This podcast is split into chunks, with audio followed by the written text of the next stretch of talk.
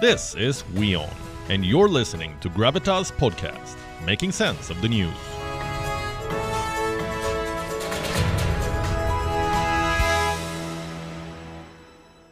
And before we begin the next story, I want to share some figures with you. They're from this morning when India's cryptocurrency market crashed. Look at the slump. Bitcoin down by 17%, Ethereum crashed by 15%, Tether fell close to 18%, Dogecoin and Shiba Inu 20% each.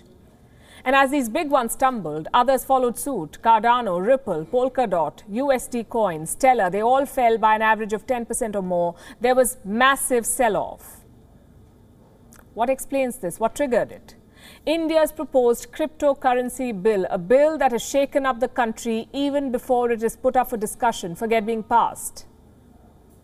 Again, the question is why? And the answer is this. There is a lot of uncertainty around this proposed law, a lot of unknowns, a lot of doubts and concerns. So tonight we are going to try and answer some of these questions and separate facts from fiction. We'll start with the bill itself. What is it called? The Cryptocurrency Regulation of Official Digital Currency Bill 2021. And by the way, this bill was listed for discussion in the budget session too. That was in the month of February. The government never got around to presenting it in Parliament. What does that tell you? That just because something is listed on the Parliament's agenda does not necessarily mean that it will see the light of the day. For the winter session, a total of 26 bills have been listed for discussion in India, 26.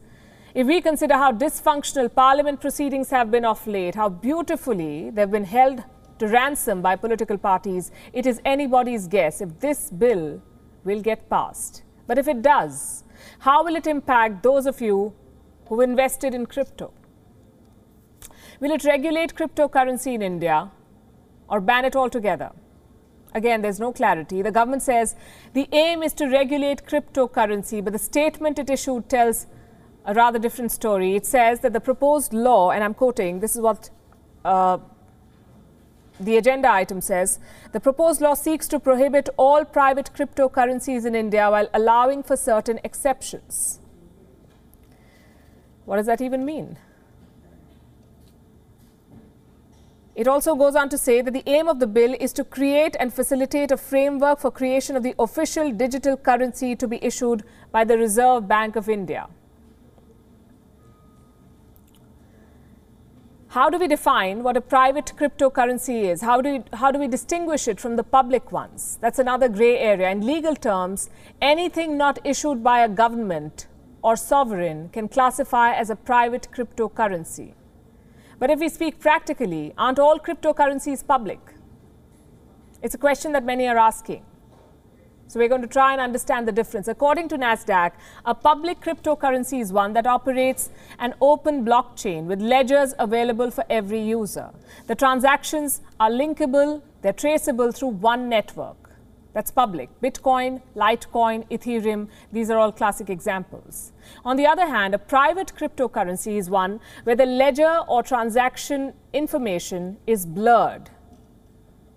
And this is done in order to offer privacy to users. The transactions are difficult to trace as they're routed through multiple networks. Monero, Zcash and Dash are some good examples. And that said, it's hard to comprehend what the government really means when it says private cryptocurrency.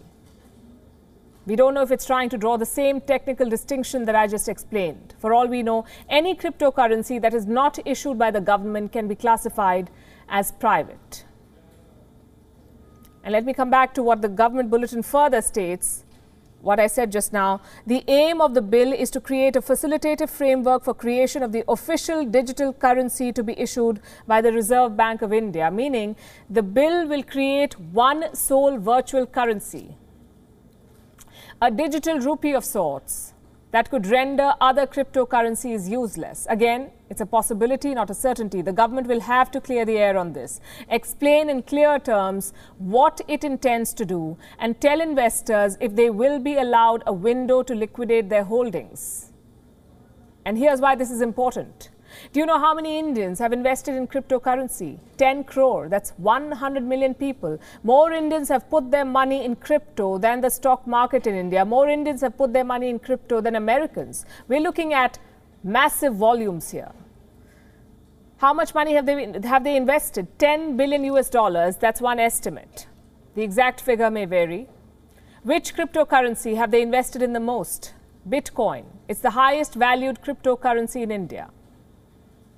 Who exactly are these investors? The youth of India, the millennials. The average age of a crypto investor in India is around 24. Our young guns are driving the crypto craze. They rely on it as a side hustle, a means to earn some fast money, or simply due to FOMO, that's the fear of missing out, F-O-M-O.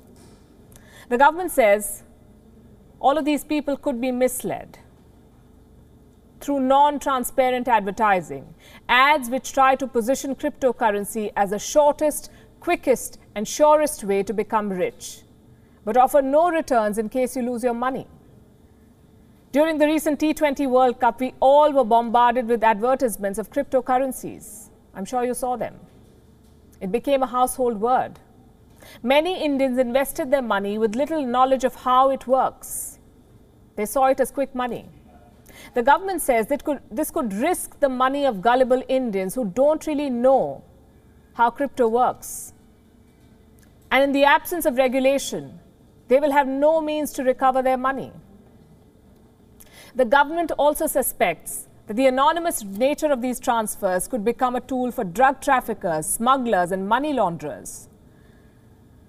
And this is not a debate that is unique to India. This is a debate that has played out in several countries. Many governments around the world have banned crypto altogether. Countries like China, Nepal, Vietnam, Colombia, Russia, Ecuador, Bolivia, Algeria, Egypt, Indonesia, Turkey. They've all either banned cryptocurrencies or restricted their use. Then we have countries that have launched their own cryptocurrencies, like Ecuador, Senegal, Singapore, Tunisia. And soon they'll be joined by other countries like Estonia, Japan, Russia, and Sweden. These countries are in the process of launching their own national cryptocurrency. So India basically is the latest entrant to this club of nations trying to regulate what looks like the future of money. The move is long overdue. There must be regulation to safeguard the interests of investors and an end to misleading advertising.